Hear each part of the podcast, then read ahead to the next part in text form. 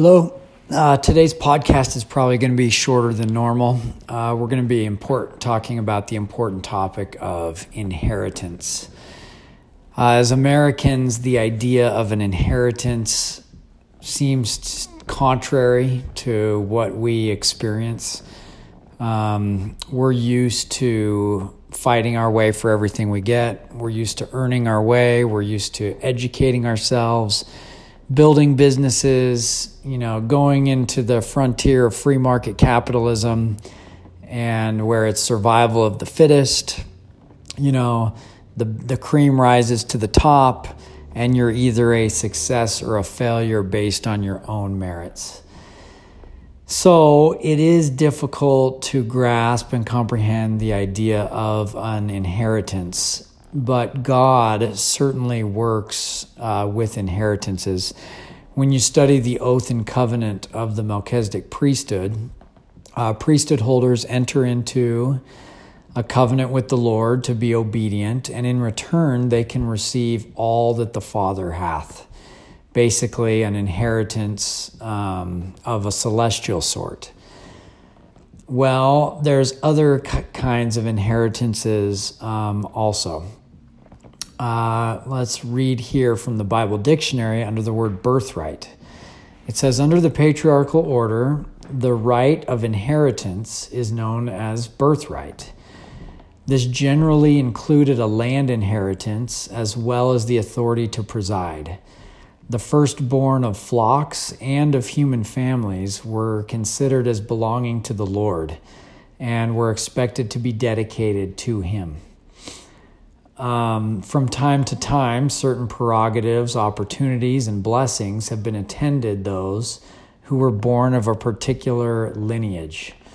And we've talked about those in previous podcasts. We've talked about how the lineage of the root of Jesse and the lineage of the rod of Jesse was spelled out to Isaiah. It was revealed to Joseph Smith, and that certain blessings do in fact come by way of lineage. The office of high priest under the Aaronic order and the office of the patriarch to the church in the Melchizedek order are actually hereditary in nature. Now, it's important to understand that lineage alone never guarantees the blessings of spiritual power of an office, but the opportunities are offered to the birthright of select lineages.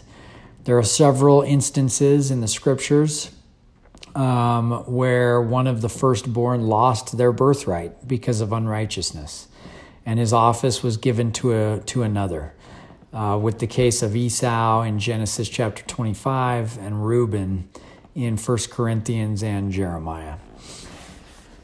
So why is this important to us? Well, I think it's important that we fight to protect our inheritance. Babylon seeks to take them away. Even if you look at a physical inheritance, what does Babylon do? It wants to tax the inheritance.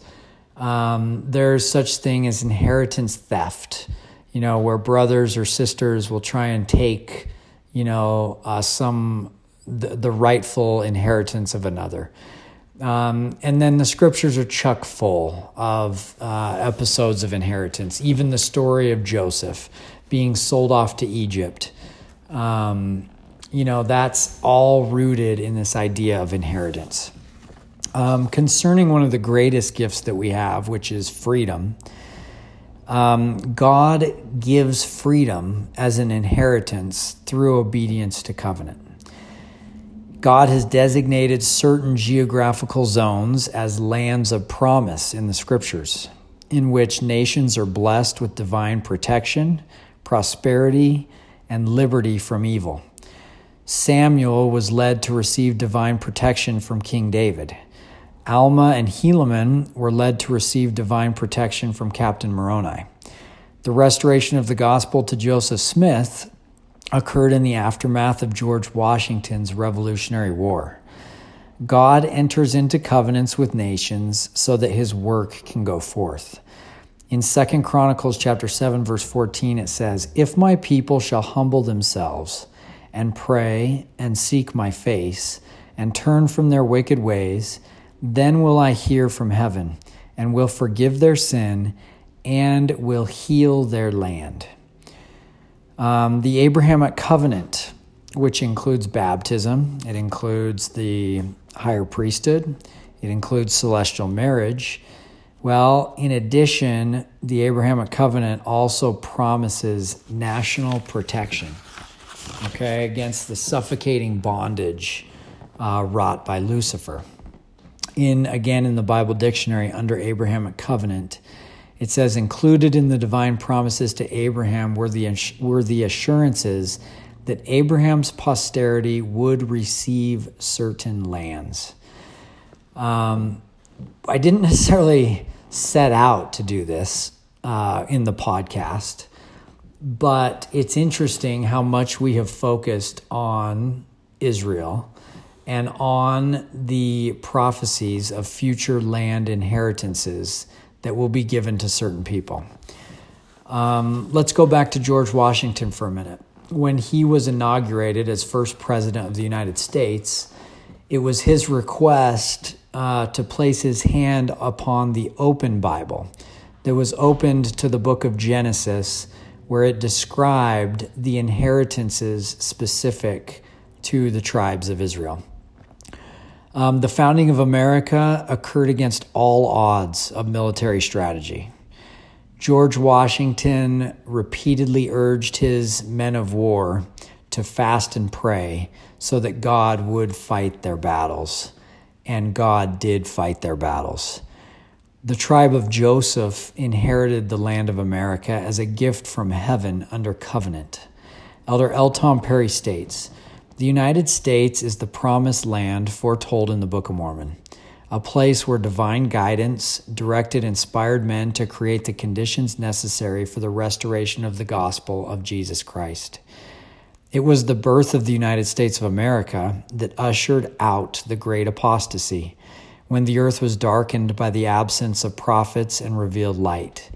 It was no coincidence that the lovely morning of the first vision occurred just a few decades after the establishment of the United States.